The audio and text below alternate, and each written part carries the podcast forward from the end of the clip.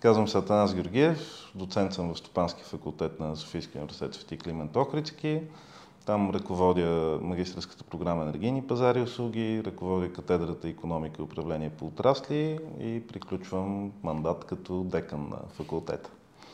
А освен това, извън университета, участвам в управление на различни организации, свързани най-вече с енергетиката. Издавам две списания, които са, едното се казва Utilities за енергетика и комунални услуги, другото се казва Facilities. И участвам и като лектор в обучение, например, на дипломатически институт и на други организации. Така, заед а, човек сте. А, благодаря много за, за това гостуване, предвид всички неща, с които се занимавате. Тъй като това, което ние правим е по-скоро да предадем на хората на разбираем език науката и въобще учените с какво се занимават. А, да кажете малко повече за самия факултет, част от Софийския университет и като научна дейност и образователна все пак е университет. Като бизнес факултет, Стопанския факултет е призван да прави връзката между най-новите научни достижения в областта на економиката и менеджмента, да ги а, включва тези знания в учебната програма, бакалавърски, магистърски, докторски дисциплини, които преподава и не на последно място да осъществява връзката между науката и бизнеса. Така че тези три основни задачи, ако може така да ги наречем, са това, което Стопанския факултет прави. Стопанския факултет има дългогодишна история в рамките на Софийския университет. Катедра економика, която е основна част от него, миналата година отпразнува 120 години. А през 90-та година, след различни трансформации от 50-те години насам, през 90-та година Стопанския факултет беше възстановен в рамките на Софийския университет изцяло с помощта на учени от американски, френски, немски университети с дисциплини и програми на четири езика – на български, английски, френски и немски и с заявката да бъде едно ново начало за економическото и бизнес образование в България. И 33 години по-късно можем да кажем, че добре се справяме с тази задача. Ще почна отзад напред. Едно от най-новите събития, свързани с Стопанския факултет, е, че той стана първият международно акредитиран бизнес факултет в България. Има три основни международни акредитации за бизнес образование в света. Британската AMBA, американската AACSB и EQUIS. И ние успяхме първи в България да получим акредитацията от AMBA за нашите MBA програми.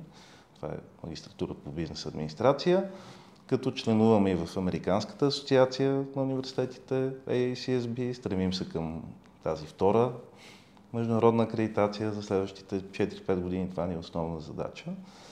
И, например, в Амба семейството са само 300 бизнес университета, бизнес училища по света. Тоест, ние сме в топ 300, там няма излишна класация, кой е на първо, кой е на последно място. Ние сме в топ 300 на един от бранд клуб което разбира се ни дава много възможности за мрежи за създаване нови отношения с тях. Прекъсвам това видео, за да кажа за списание Българска наука.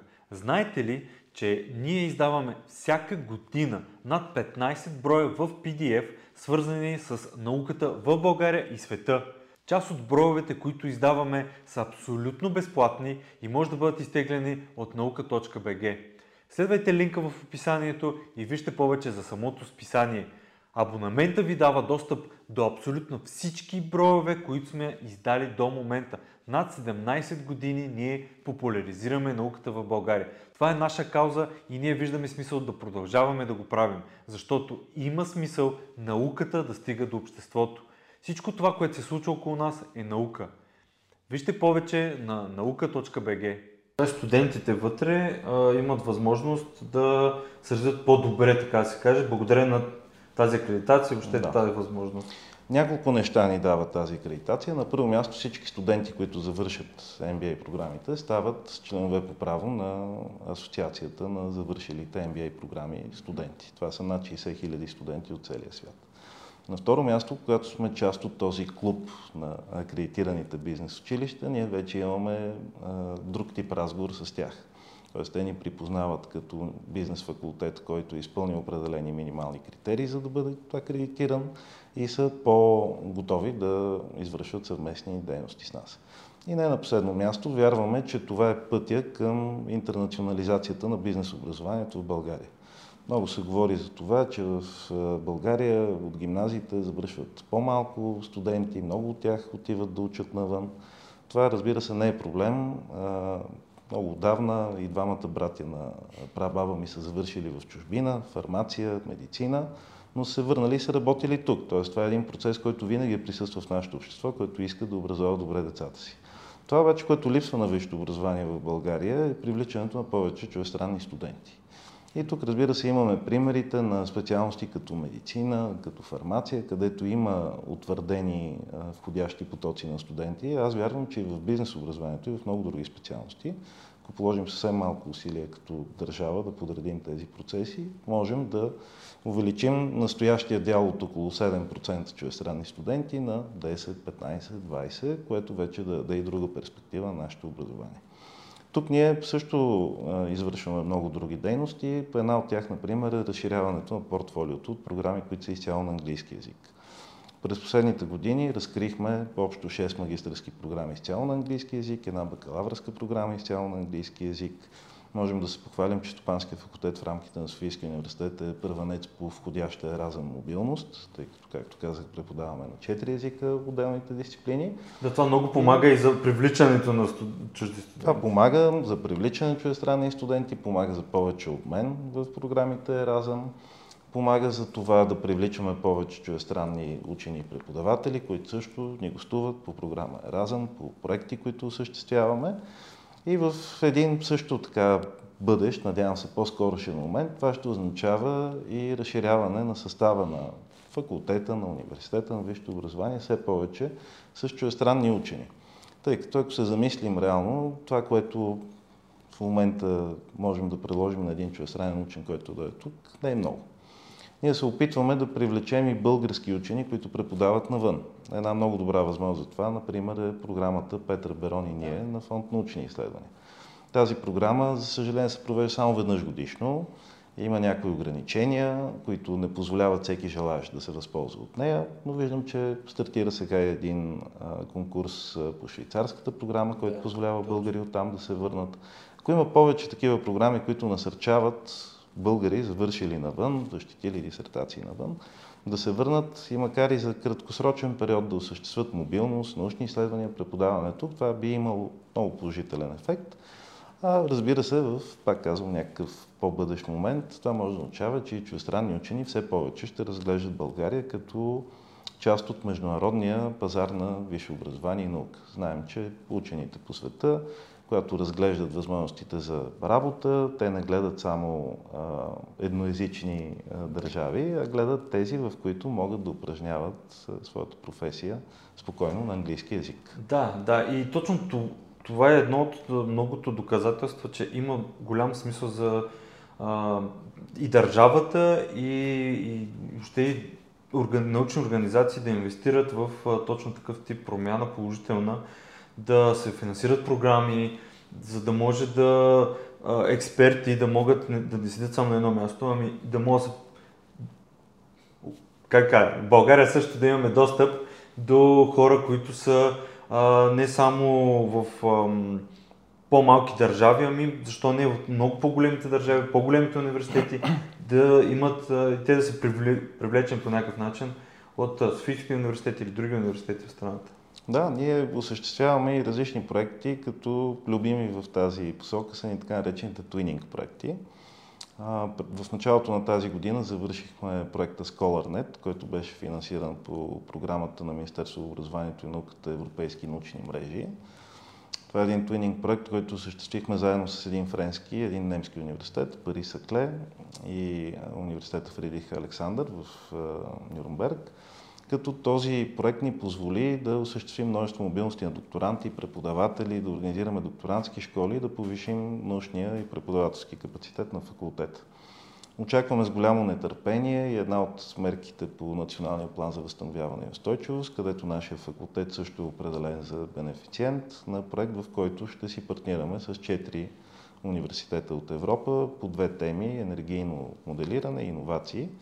И вярвам, че и това е много подходящ инструмент, един от най-добрите на българската научна политика, ако така може да я наречем, за повишаване капацитета на българските университети и научни организации, така че да принасят повече опит отвън. Всъщност с такъв тип проекти, с повече мобилност, с повече съвместни дейности, не само научни, а и свързани с организиране на образователни формати, можем да повишим по естествен път качеството на обучението в България. Да, абсолютно, защото за да се качи качеството на научна продукция има нужда от качествени политики за наука. И това малко малко ние започваме и да, да го говорим и дори тук си говорихме м- и с а, представител от а, Министерството на инновациите и растежа а, и стана въпрос точно за този тип а, финансиране, които имат малко по-друга функция, не само чисто, както беше сега центровете за компетентност и върху постиженията са а, много добра идея да се а, създаде инфраструктура, която липсваше и да се купят много апарати и техника, но сега трябва да се направи така, че да има кой да работи на тези апарати и техника, което е първо от университета трябва да излязат тези кадри. Така е, да, едно добро ястие трябва да има добър баланс на всички съставки. Всеки обича повече месо в супата, но само с месо супа не може да стане. Да. Това освен инфраструктура, това, което е много важно, се насърчават всички добри а, практики по връзки между образователни институции и бизнес. Да се инвестира в инфраструктура не на зелена поляна, ако е възможно, а там, където са студентите и докторантите. И това също сме говорили с колеги от това министерство и от други институции Едно голямо предизвикателство за мен пред българското висше образование, което е и пречка и пред интернационализацията, но въобще и пречка за развитието му е инфраструктурата като цяло. С създаването на няколко центрове, с изграждането на няколко нови сгради, всъщност няма да успеем да върнем този вътрешен дълг, който имаме към българската научна и образователна инфраструктура. Има множество сгради, дали ще гледаме Софийския университет, който има множество сгради, които са така на достопощена възраст, дали други университети и страната. И всеки от нас, като пътува навън, вижда, че всъщност една от първите стъпки в развитието на образованието и науката е създаването на инфраструктура. Да, няма нищо лошо в старите сгради, те могат да бъдат реновирани, но това трябва да се прави целенасочено. Точно и би трябвало да бъдат добре реновирани, да. защото... И също, да. когато привличаме чуждестранни студенти, те освен всичко останало, какви са научните ни публикации или на какъв език са нашите програми, разбира се, че отварят и нашия вебсайт, да видят какви снимки има там, как изглежда вътрешната и външната среда и всичко това повлиява на тяхното решение. Ако отидем и по-далече и а, обсъждаме и това какви са мотивите за младите хора въобще да изберат пътя на науката и висшето образование, разбира се, че работната среда и за тях е изключително важна. Не казвам, че това е единственото, което трябва да се направи, но отново, за да се получи така добра гозба, трябва да има баланс. Трябва да има повече инвестиции в инфраструктура, трябва да продължават, разбира се, реформите, свързани с осигуряването на качеството на висшето образование и науката. И това нещо, затова е сложно да си политик, да си министър, да си управленец, защото един от първите уроци в економиката е, че ние трябва да управляваме оскъдни ресурси. Но да казваме няма пари не е решение. Трябва лека по лека да се оправят тези дефицити, защото една сграда, например, ако в нея не се инвестира и не се поддържа 5, 10, 20, 30 години, на края на този период и да искаме да оправим цялата, то вече няма на къде. Да, да, да. И истината е, че сега има повече от когато и да е ресурс. А, сега има толкова много програми. А, ето, пак ще се върна към центровете, но те имаше там голяма част от а, парите бяха точно за ремонтни дейности и създаване на а, дори нови сгради. Софийски университет мисля, че има две-три нови Точно сгради да. само покрай тези центрове. Тоест, има, но пък има и такива стари сгради, които а, все още седят, а, чак сега може би започна, примерно, а, ремонта на обсерваторията на Софийския университет. Да. Това е сграда, която е по-стара от самата, самия ректорат. Тоест, има сгради, които имат нужда от, от поддръжка, а и е на прекрасно място. Борисовата трябва да е като той е и паметник нали, на, на културата. И тези неща трябва да, да бъдат Разбира се, бяха построени нови сгради, аз ги споменах, но отново ако съпоставим разгърнатата им площ спрямо цялата разгърната площ на университета да. или на висшето образование, ще видим, че всъщност този темп на обновяване не е достатъчно бърз. Ако имаме една сграда с 100 помещения и годишно ремонтираме по едно от тях, това означава, че за 100 години ще стигнем отново до него. Точно така, да. Това не е подхода. Трябва малко по-залпово финансиране на някои от тези дейности. Разбира се, тук има различни подходи. Ние сме до някъде облагодетелствани като бизнес факултет, защото има голямо внимание към нас от много сфери в економиката. Доста от нашите зали са реновирани с помощта на партньори на Стопанския факултет, но това не е приложимо, да кажем, за всеки бизнес факултет или за всеки университет. Мисля, че имаме доста резерви по отношение на дарителството, нещо, което също виждаме в другите държави, как цели да. кампуси, цели сгради, институти са наречени на името на някой голям да. бизнесмен. България това малко да, това се забелязва най-вече сред а, бизнесмени, които са работили и са направили богатството си извън България. Да. Има редица такива примери. Както в Русе Канев. Канев център, център в Русе, в Русе а, на професор Балкански, даренията на господин Паница, даренията на Илиев, Илиев център в студентски град. Разбира се, има и български дарители, които също трябва да отбележим. Доста корпоративни дарители, особено от тежката индустрия, от минната индустрия, като Геотехмин, като Асарел и така нататък, имат да, дарителски да. кампании. Но може би не е достатъчно масово това. Опитвам се да си го обясна, не мога все още за себе си. По-престижно все още е да се похвали някой милионер или милиардер с нова кола или нова яхта, а не с нова библиотека или нов център. Вярвам, че и това с времето също ще се промени. Като тук пък публичните организации трябва да са малко по-отворени към такъв тип дарения и трябва да ги улесняват, а не да стоят от позицията, ако много искаш да дадеш, ще ни дадеш.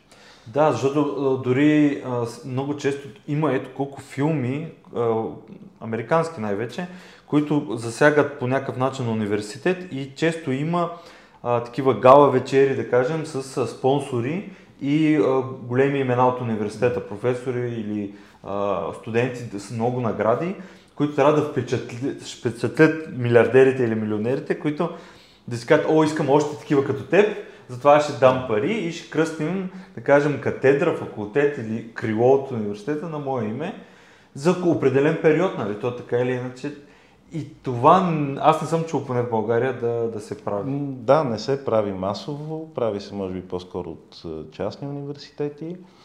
А, затова е важна темата за публичния менеджмент или управлението в публичния сектор. Ние доста често поверяваме управлението на публични организации на хора, които не са професионални менеджери, така да го наречем. Затова са важни такива програми като нашата MBA програма, тъй като тя не е насочена само към управление в бизнеса и в публичния сектор и в неправителствения. Професионалното управление, дали ще бъде на университет, на министерство, на агенция, на сграда, то е изключително важно и не е нещо, което задължително трябва да се дава по старшинство. То трябва да се дава на тези, които могат да управляват този тип дейност. Да. И тук ще направя една отпратка и към правилниците на университетите и към закона за висше образование. Там не се казва да се избере за декан, например, или за ректор, този, който има най-голям управленски опит, или самата процедура по селекцията не е такава. А там има включително ограничения колко време трябва един човек да работи в този университет преди да може да го управлява. Отново ще направя съпоставка наистина с американските университети, но все пак знаем, че там един ректор или декан на бизнес факултет може 5 години да е в един щат, да управлява едно бизнес училище, след това да го харесат, да го откраднат от друго бизнес училище, защото постигна някакви успехи. Ние понякога а, така сме доста консервативни в да. темата управление на публичния сектор и това ни пречи да се възползваме от някакви възможности. Абсолютно съм съгласен. Това се вижда много често а, и дори а, ресор, да кажем заместник министър, свързан с науката в България, често е човек, който няма такъв тип управленски опит. Той е добър учен, но за да си заместник министър, свързан с науката в България, трябва да си по-скоро менеджер и политик, отколкото учен. Да. Защото ти реално не правиш никаква наука. Ти се занимаваш с това да има развитие науката, да има развитие образованието с наука и да управляш програми заедно с европейските партньори, да го наречем така. И каква наука има тук и защо често са добри учени, които нямат никакъв опит точно в това да бъдат министър или заместник министър? Не завиждам на никой министър или зам министър, защото знам колко е трудна задачата. Да, абсолютно да. Тя не е само а, така някъде в вакуум, свързана с разпределение на ресурси, тя все пак е свързана с отношения с институции, с хора. И тук отново се натрупват тези предизвикателства, които имаме дълги години наред, с подценения труд в научните среди и в висшето образование. Когато а, се правят нови програми, аз виждам, че те до голяма степен се разглеждат и в социален аспект. Включително проектите за изследователски университети, всичките научни програми, които се управляват с публичните фондове, в тях се гледа и това те да достигнат до по-голям брой учени, защото се разбира, че това е и част от социалния пакет, който държавата трябва да предостави. Това разбира се е едно ограничение, което а, не позволява тези средства да бъдат изразходени по най-ефективния начин. Примерно с най-добрите примери за програми от а, други държави. Не завиждам за това, че управленците трябва да взимат такива решения, но пак трябва лека по лека да се пречупва това, което разбира се минава през осигуряването на едно по-достойно заплащане на труда в висшето образование и науката, в много сектори, в много, ако щете, компании, които са минали през преструктуриране, има подход, с който може да се осигури това, че при естественото намаляване на работната сила, с пенсиониране и с други процеси, тези, които остават, могат да бъдат насърчавани да запазят работното си място и да бъдат подкрепени финансово. Това ще реши, може би, до някъде и по естествен път, там където има раздути щатове и така нататък. Но тук се намесват отново множество фактори. Имаме много университети, това често се коментира, но те така, в значителна степен са и разпределени в цялата територия на страната. Тук винаги се противопоставя финансирането на висшето образование с регионалната политика. Не казвам, че е неправилно, но може би има други инструменти. Може би има регионални фондове, които могат да дофинансират тези университети в страната за сметка на централното финансиране за наука и висше образование. Има и много несправедливости. Например, това, че Стопанския факултет е на първо място в професионално направление економика, през последните години не му осигурява повече бройки държавна поръчка или по-високо финансиране, или ако има някаква разлика, тя е незначителна и не се усеща, дори ако я съпоставим с инфлацията. Това са процеси, които пък отказват тези, които са по-добри, да продължават да. напред и да се стремат да стават по-добри. Трябва да има някакъв баланс между всички тези а, предизвикателства, регионална политика, социалното благоденствие на колегите в висшето образование и науката, така че да не жертваме насърчаването на ефикасността, насърчаването на добрите практики за сметка на решаването на натрупани от десетилетия проблеми. Да, да, така е. И да се върнем малко и към другата част от а, вашата работа, а, списанията, малко повече да ни кажете за тях. Списанията, те са извън а, битието ми на преподавател и учен, но са свързани, защото моите професионални интереси са свързани с а, развитието на електроенергийните и газовите пазари. Научните ми изследвания са в тази посока и всъщност през още един аутлет на чист български да го кажем, се опитвам да развивам знанията в сектора, свързани с пазара на енергийни продукти и услуги. Това, което мога да кажа е, че има търсене за професионална информация в редица отрасли на економиката. Аз поне следа енергийния отрасъл вече от над 18 години. В него има осъзнат интерес на работещите да получават професионална информация, навременна информация. И това, което мога да кажа, че се получи като една естествена синергия през този период – е, че университетите могат да са фасилитатор за получаването на тази професионална информация от страна на работещите в тези отрасли. Тук имам преди това, че освен в регулираните формати на образование, бакалавър, магистър, доктор, университетите могат да се включват много активно и в следдипломни квалификации, които са а, нерегулирани, грубо казано, и могат да отговарят на съвсем актуални потребности от получаване на нови знания.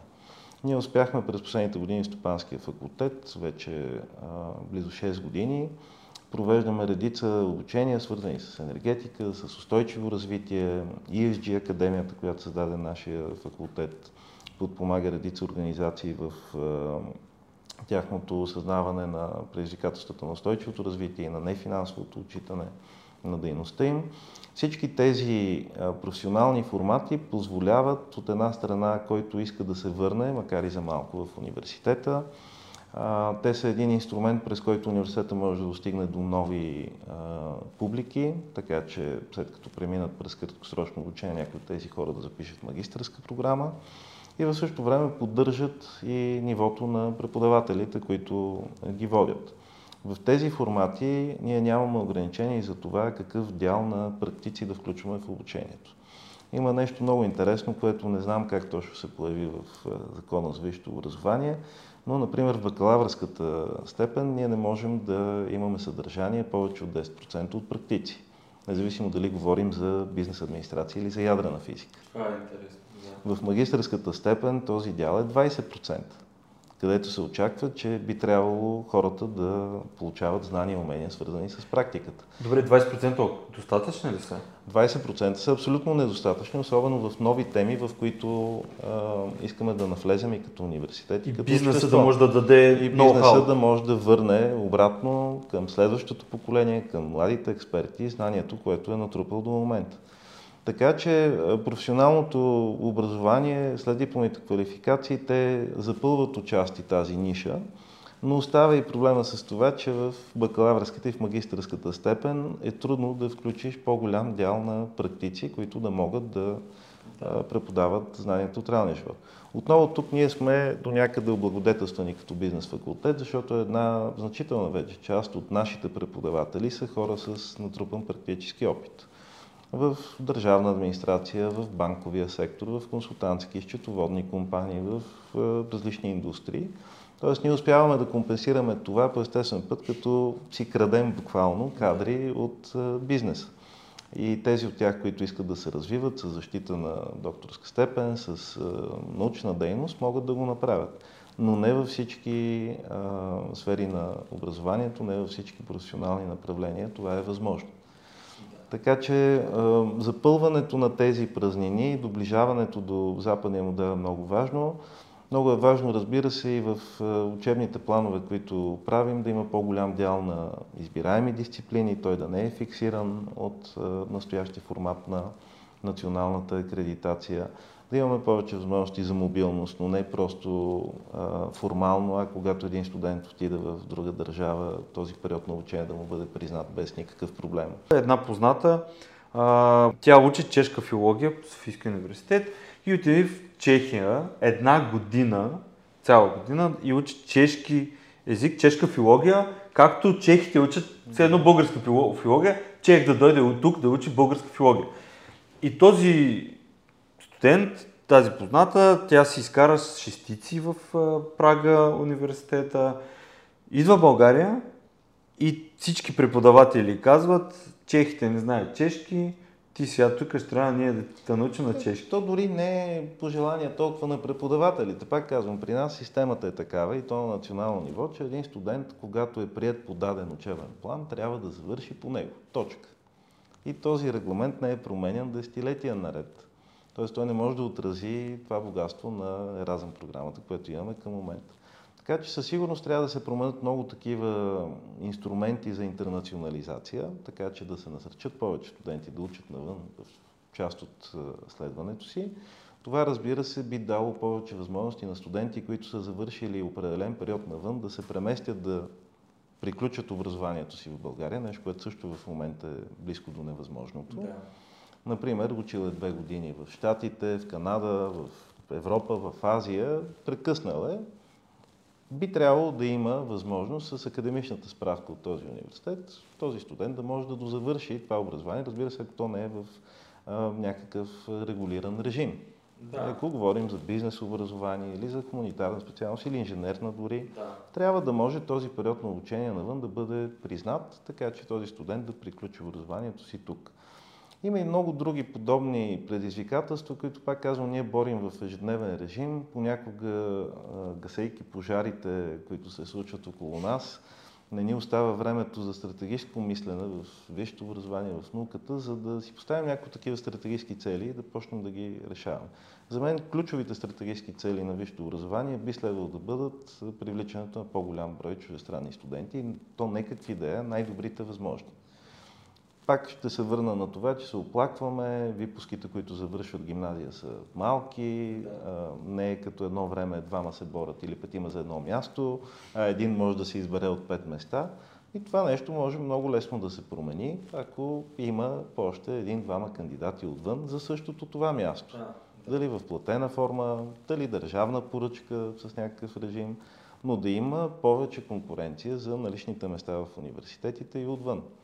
Това е един естествен процес, ние не можем да спрем. Отново ще го повторя, няма как да спрем това българските деца да искат да учат навън. И не трябва да го правим. Да, това не е лошо нещо, защото е лошо. те, когато една част от тях се върнат, те допринасят с всичко научено от там. Точно така. И това е една мрежа, която може да бъде използвана много успешно но не по-малко важна е мрежата на чуждестранни студенти, учили в България и върнали се по своите родни места. Кои а, държави са привлекателни? Може би Западни Балкани? Са... В момента а, по програмата Еразъм, поне при нас в нашия факултет, наблюдаваме интерес от цяла Европа, от целия Европейски съюз, а, Германия, Франция, Италия, Испания и така нататък. Много студенти искат да дойдат за един семестър тук. Когато говорим за цялостно обучение, гражданите на Европейския съюз са облагодетелствали до някъде заради по-низките такси и заради по-лекия режим, по който могат да се запишат, но не много от тях избират да дойдат тук. Да речем, трябва да има голяма разлика в таксата за обучение, както е при медицината. Да. Според мен и според много мои колеги, ние имаме голям потенциал на първо място в тези пазари, където традиционно България е имала присъствие. Това са Близкия изток, това е Африка, това е Азия. Ние, например, имаме сключени споразумения за партньорство с вьетнамски университети, които са много успешни. Изключихме споразумения в Близкия изток, започваме с африкански университети все по-активно, имам пред като факултет.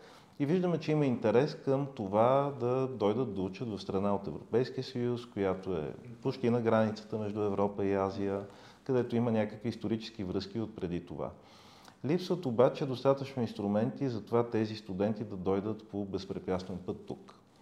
Например, в целия Софийски университет има двама индийски студенти. Един от тях учи магистърска програма при нас и на него му бяха необходими 18 месеца, за да може да пристигне, изпълнявайки всички изисквания за признаване на диплома, медицински, апостили, визи и така нататък. В Великобритания един индийски студент може да отиде от момента на кандидатстване до записването в университета за около месец. И това е само един крайен пример, но има много други такива. Затруднява се, разбира се, промотирането на висшето образование навън от достатъчното посолство. В повечето държави от Африка няма български посолства, те са част от процеса за получаване на виза и така нататък. Тоест има много неща, които могат да се изпълнят и ние отново трябва да си поставим това като стратегическа цел да интернационализираме висшето образование да създадем повече програми на чужд език, на английски език най-вече, тъй като това е езика, на който глобалния пазар за висше образование се интересува. Да станем по-дигитални, да предлагаме повече програми, които са в дистанционен режим. Ние, например, тази година ще приложим първа магистрска програма по дигитален маркетинг като дистанционна. На български язик за местния пазар, но това е част от този процес на дигитализация. Тук ни помогна много пандемията, но, съжаление, не можахме да се възползваме до край от тази дигитализация и да излезем по-смело на пазара, така както направиха редица глобални университети. Да, да. Има много работа, но пък и много, малко, много е свършено и много добре могат да вече да се видят и резултати. Може би наистина пандемията помогна малко да се раздвижи всичко. Аз се надявам наистина да, да се привлекат повече чужди студенти, защото въпреки всичко, България е прекрасна държава. Имаме много големи специалисти и Софийския университет е прекрасно място да, да учиш. И, да, и според мен дипломата а, е една малка част, по-скоро опитът и хората, преподавателите, това е важното а, в, за един университет, а не толкова накрая хартийката, която може да нали, е изискването да те наемат, но ти ако нямаш уменията, те бързо ще, ще и махнат от мястото. Да, и университет е а, много важен за връзката от една страна между гимназиите. Ние се опитваме и в това направление все повече си партнираме с професионалните гимназии и с езиковите гимназии, откъдето са основните ни, основната част от нашите кандидат студенти в бакалавърска степен да бъде връзка университета с гимназиите, откъдето а, идват съответните деца с съответните интереси, да може да подпомогне процеса и на развитие на учителите, да направи връзката с бъдещото им работно място, с компаниите, с секторите, в които те ще се реализират, така че в университета а, буквално да не ги повредим, а да ги подготвим за това, което ще трябва те да имат като знания и умения и като умения да търсят нови знания. А, и разбира се, а, всичко това трябва да е базирано и на една здрава научна основа. Това, което отличава един университет от един колеж, да речем, или от а, а, някое по-обикновено висше училище, това е, че в а, образователните дейности, в а, материала са включени най-новите научни достижения. И една част от тях е редно да бъдат и на преподавателите, които водят тези дисциплини, а не само преразказаната чужда наука. Така че всички тези направления трябва да върват заедно. Пак ще повторя, една добра гозба трябва да има всички съставки в умерена норма, така че да може и най-добрите гимназисти там, където е мястото им да се реализират и да имат достатъчно информация за професионалния им път. И бизнеса да е част от този процес, като насърчава развитието на нови програми, като подпомага средата, като дава своите знания и умения и връща обратно към общността. И разбира се, науката с партньорството с най-добрите научни центрове в света, с съвместни научни изследвания, да се развива тази наука, която е свързана с професионалното управление, в което работи висшето училище. Именно това са примерите отвън, които в крайна сметка виждаме накрая на върха на всеки рейтинг или акредитирани от най-много международни агенции. Разбира се, важна е и ролята на държавата, която трябва първо да не пречи, когато е възможно, и второ да подпомага там, където са най-добрите примери, с точните инструменти и с най-добрите а, примери за помощ, които може да види от а, други страни, където това работи. Да, защото не винаги помощта а, може да бъде финансова, тя може да бъде и с правилните политики да се постигне и дипломация огромен да, успех. Да, има различни начини, по които може а, вместо да се занимават буквално с бумащина много хора във висшето образование, с едни справки, които не винаги са в автоматизиран формат или с акредитационни процедури, в които питаме неща, от които никой не се интересува, може цялото това внимание да се насочи към привнасяне на повече опит отвън, към използване на най-добрите практики, към насърчаване на такъв тип проекти, в които се привнася външния опит, като твинингите, за които споменах. Да към привличане на български учени отвън и чуждестранни учени да идват за по-кратки или по-дълги периоди, така че по естествен път всичко да се случва и да се насърчават, разбира се, и да се финансира българските учени да посещават най-добрите центрове в света, така че да могат на място да видят, да осъществят съответните научни контакти, да се получат от най-добрите и след това да се върнат с цялото това богатство на научните мрежи и на научното знание, което да продължават да реализират. Да, благодаря много за този разговор. Надявам се и на хората да им е било полезно и интересно. И ако имате въпроси, пишете в коментарите. С съдействието на фотосинтезис. Каквото и да искате да снимате, в фотосинтезис ще намерите всичко необходимо с огромен избор от фото и видеотехника. Тази година Европейската нощ на учените ще се случи на 29 и на 30 септември.